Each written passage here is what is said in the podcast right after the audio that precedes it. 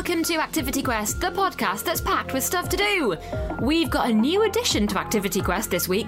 Producer Meg is off to the Museum of Science and Industry in Manchester. Adam's got a list of events from across the UK, and in the section of the show where you get crafty, we're making Santa slime. So every episode of Activity Quest starts with a Fun Kids presenter doing something awesome. Let me introduce you to Meg. She is awesome, obviously. She's a producer at Fun Kids, and today she's off to the Science and Industry Museum. It's in the heart of Manchester, and they're all about events that change the world. Today I am at the Science and Industry Museum in Manchester. Now, Manchester became a city during the Industrial Revolution, which started in 1760, and that was because lots of cotton mills appeared that would make textiles and clothes. Now, some of the machines that were used in the 1700s and 1800s are here at the Science and Industry Museum. And I've got Hannah from the Science and Industry Museum to show me some of the machines. So, Hannah, the first machine you're going to show me is this massive one here, and I have been told I need to cover my ears because it is very loud. Is actually uh, one of the last machines that you would use in the process of turning cotton into cloth. So it's a weaving machine. It's called the power loom. Um, it's kind of the uh, one of the workhorses of the Industrial Revolution. It's basically used for churning out massive, massive amounts of cotton cloth, which could be used to make anything uh, from napkins to knickers. So we'd love to run that machine for folks. It's very, very loud. Um, when you're up close and personal to it, you can definitely imagine the noise of thousands of those machines thundering away in a weaving shed. And that would mean that a lot of people who worked in the mills would have their hearing damage. Now, I believe that that is how the term cloth ears came about because people have been making cloth and losing their hearing. So if you've ever been called a cloth ears, maybe by your mum or dad or grandma or granddad, then that came from the Industrial Revolution. I've got my eyes on this massive machine here. So, Hannah, can you tell me a little bit about this one? Yeah, so that machine is our spinning mule. That's actually the biggest one that we can turn on for folks, which is is wonderful. Um, it's a fantastic visual if you come to the museum and see it in action.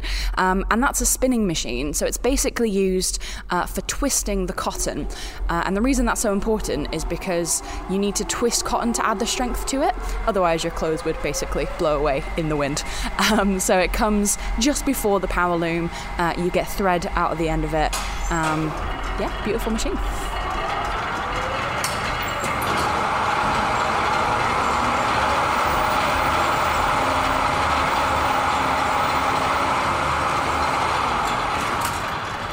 You can hear just how loud that machine is, and you can see that it's moving forward and backwards in this sweeping motion, um, and the thread is getting tighter and tighter as it goes round it's really cool to think that cotton comes kind of fluffy like a cotton bud and then it gets spun around until it makes something that is really thick and strong like thread.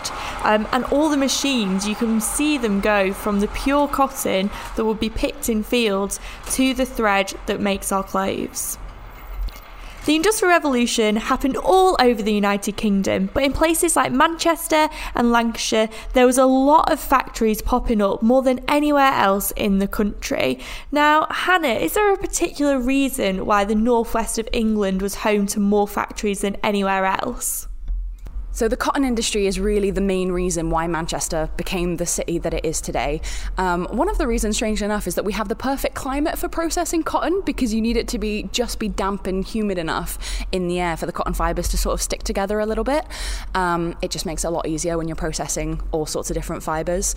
Um, we also have a lot of uh, fast flowing rivers, which is great for powering the water wheels in those first factories. We also have um, trade connections to the docks in Liverpool and to all over the world. Activity Quest is a kids podcast. Would kids have had to do any of this in the Industrial Revolution? Absolutely, they would. In fact, if anyone listening is older than five, then you would be old enough to clean machines in the factories. So, probably better off going to school. Don't worry though, in 1833, they brought out new laws. They said this is terrible. We can't have five year olds cleaning machines anymore. So, from then on, you had to be nine years old old. Not actually, much better probably, but moving slowly in the right direction. And would it have been easy work, hard work? Definitely not. So, thinking about our spinning mule, it's this massive machine. It's got a great big carriage that rolls forwards and backwards, forwards and backwards. And your job would have actually been to crawl underneath the machine, clean the floor, pick up any bits of cotton, um, and try not to get squashed by the machine on its way back in. Thank you so much, Hannah, for showing us those machines today. They are so cool to listen to, but they're really, really interesting to see work as well. So if you get a chance to come down to the Science and Industry Museum, I would really recommend it. All the history around the Industrial Revolution is so fascinating. They also have a new display that is a temporary display that you're about to show me. And I'm looking at it now, and it's like this big moving sculpture of a train journey with these characters in it, and it's all made out of recycled and antique pieces. You can hear the machine moving in the background. Now, can you tell me a little bit more about this machine? Is called A Quiet Afternoon in the Cloud Cuckoo Valley. And it's actually a sculpture where you can see a train uh, pulling carriages with its passengers uh, and one of the sights that the passengers might have seen on their fictional journey through a valley. And what we love to talk about is how this machine looks so different from the textiles machines, because those ones do a job, they make cotton for us. This one isn't making anything, so you might think it, it's not really doing anything. But of course, when you look at it, you know, you feel curious and, and interested, and um, it's just it's just so much fun, and, and that's that's kind of the point. It looks like something out of a Tim Burton movie, doesn't it? Well, it's funny you should mention movies actually, because it was made by Rowland Emett, who was uh, an engineer and a scientist, but also an artist and a cartoonist. Um, and if anyone listening has seen the movie Chitty Chitty Bang Bang, he actually made all of the weird and wonderful machines uh, in that movie. Oh, I love that. That's such a cool fact. I'm going to have to go back and watch the movie now so I can see all the stuff in it. Um, how long is this exhibit on for? Yeah, the sculpture's going to be here until spring, so definitely come and have a look over the, over the winter months. Now, I've got one more thing that I'd like to do before I go, and that is pick up a car, which I believe you can do at the Science and Industry Museum. So we've found the mini. You're going to help me to pick it up, but I don't really understand. I'm not that strong, so how am I going to pick up this mini? So as you can see, our mini here is held up and we have got some a series of gears at the bottom. And if we spin round this handle, we're moving around a big gear. But if we're passing on the energy, we're passing on the energy to each gear along, which essentially helps move this mini up and down. So by turning this handle, we're passing the energy along and lifting that mini up and down. So we can show just how strong we all are. This is amazing. I feel like I'm going to take a video and show it to all my family at Christmas and show just how strong I am. Yeah, you definitely should. yeah, if you want to feel that strong, then get yourself down to the Museum of Science and Industry in Manchester. I could have honestly spent all day at the Science and Industry Museum. There was so much to do, it was so much fun. Um, thank you so much to Lucy and Hannah for showing us around. And if you do want to go to the Science and Industry Museum, then in the winter holidays it is open every single day from 10 till 5, except Christmas Eve, Christmas Day, Boxing Day, and the 1st of January. Tickets are completely free, and you can book a ticket at www.scienceandindustrymuseum.org.uk.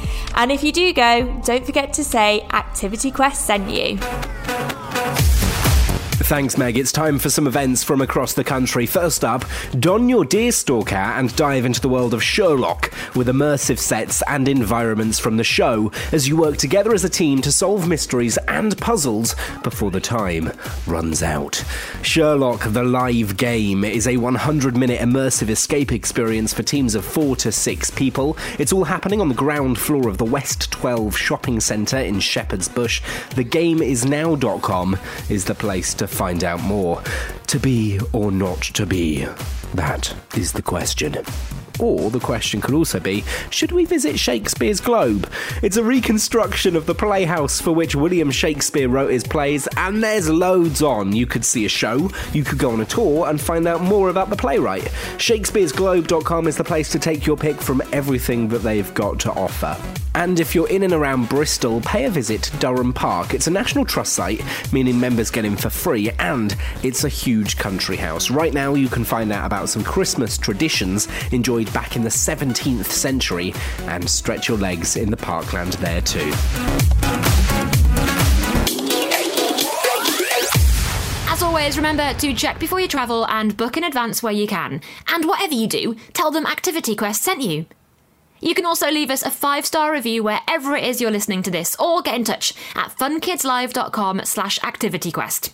Now, Santa slime, anyone?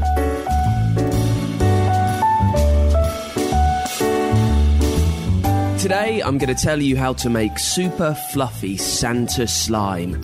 You heard that exactly right. Santa slime. It would make an amazing present if you're seeing someone between now and Christmas, or even afterwards. Slime is for all year, not just for Christmas. It's really easy as well. All you need is a glass jar, which is what you're going to put the slime in, red glitter glue, uh, baking soda, and contact solution. Sounds weird, bear with me. Uh, you'll also need a measuring cup, like a mug. You'll need a bowl to mix everything in, uh, and this is very important. Um, you need the help of a grown up things get quite sticky and slippery. It's slime after all. You always need a grown up on hand when you're doing this. Uh, here's how you make the slime tip one cup of the glitter glue into a clean bowl. Then add one teaspoon of bicarbonate of soda, also called baking soda. Uh, get messy, get your hands inside, mix them all together. Remember to do all of this with a grown up nearby. Uh, then you add one tablespoon of contact lens solution. Uh, mix with a spoon until it starts to become stringy and it comes away from the edges of the bowl. Now, at this stage, you need to take it out of the bowl uh, and mash it between your hands. Now, it will, it will start sticking to them at first, but don't worry about that. After about 20 seconds, it kind of firms up and it sticks only to itself, becoming elastic and super stretchy. Now, if for some reason it's still a little bit too sticky, uh, add just a few more drops of the contact lens solution you put in earlier until it's just right, just sticky enough.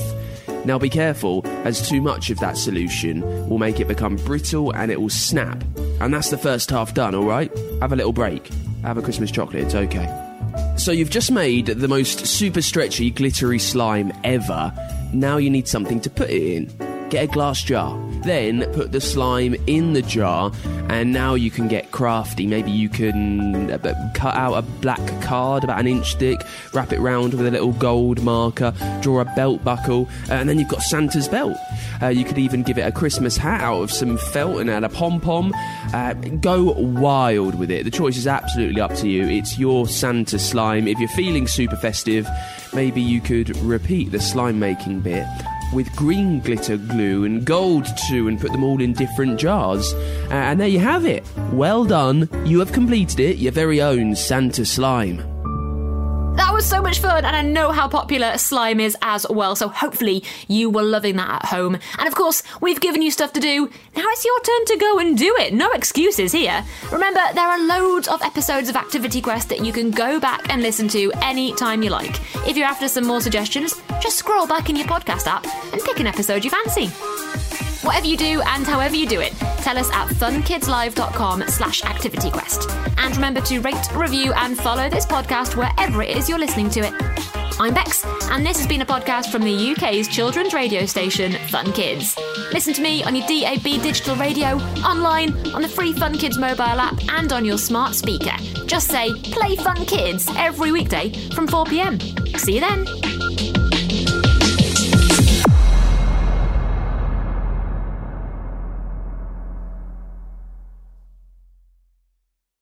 The Space Programme is a Bafflegab production for the UK's children's radio station, Fun Kids. You can listen to Fun Kids all day on your DAB digital radio, on your smart speaker by saying Play Fun Kids, and on the free Fun Kids mobile app. You can also listen online and play loads of games, quizzes, as well as find out the latest news at funkidslive.com.